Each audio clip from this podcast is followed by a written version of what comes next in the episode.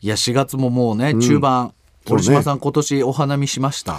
うん、目黒川沿いの桜が見事だっ たの。うん誰なんですかそれはやっぱね、もう花が綺麗だとやっぱ酒がね、進んじゃ うから。酒進むあもちろんもちろん。酒代ってどれくらいするのかなりしたんじゃないの、今回はね、後輩たち引き連れてきちゃったから。これはかなりですねやっぱそれはまあ、傘張りますよ、それは。なるほどね、えーそんな折島さんに今日はいい言葉をうんはい送りたいと思います、嬉しいね。せんべろえせんべろあ、昔ね、あの、センベロルミナソって南米に過激派のゲリラ組織がありましたけど、どうでもいいよあの、昔って言っちゃったじゃんこれ今時用語だからもういや昔っていう時点でおかしいから、ね、ちょっと待って、この組織まだ元気ら しいの。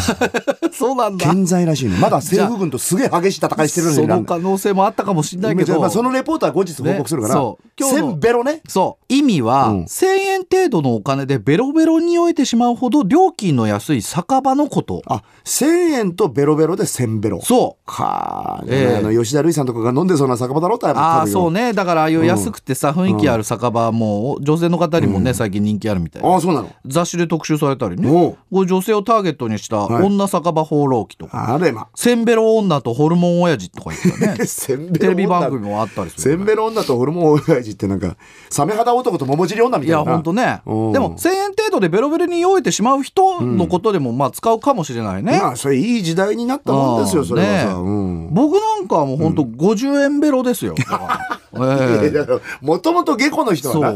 うんでねこの「せんべろ」って言葉はね、あの中島ラモさんは作家いはいはいのうんとあの編集者の小堀淳さんによおうおうおうる2003年に書かれた作品で「せんべろ探偵が行く」っていう。そもそもはね。ねうんでこれに最初に登場したというふうに言われてるんですそれがここまで一般化してきたと。そうですねうんうんうん。ええうんせんべろっていう略し方で言うとね、何円でベロベロに酔えてしまうとかだからカストリ雑誌とか昔言ったじゃないですか 懐かしいそうね。もういつの戦後闇市のすすぐの時代じゃないかよ。 3号で終わるのをね、まあ、カストリで三号っていうお酒の量にそうそうそうそねうまあちょっと例えるみたいなのありましたけそうどよこういう言葉の構成っていうのはねいまだに続いてるんですね。ね。折島さん普段どんなところで飲んでますかもうまんべんなくですよ。まあ、だって吉祥寺の闇太郎 だろそれから新宿のどんじゃかだろあー中野の食楽だろ神保町のランチョンだ ろそれからあの、もうそのどこにもまんべんなくある加賀やな。 輝がねいいですねそうそうもうなんか地に足がついてますよね、 はいあ、と、荻窪にあるね、え焼き鳥丼って店もいいんだけどさ焼き鳥丼ねさいいんだけど、最近ね、ええ店の主が変わっちゃって、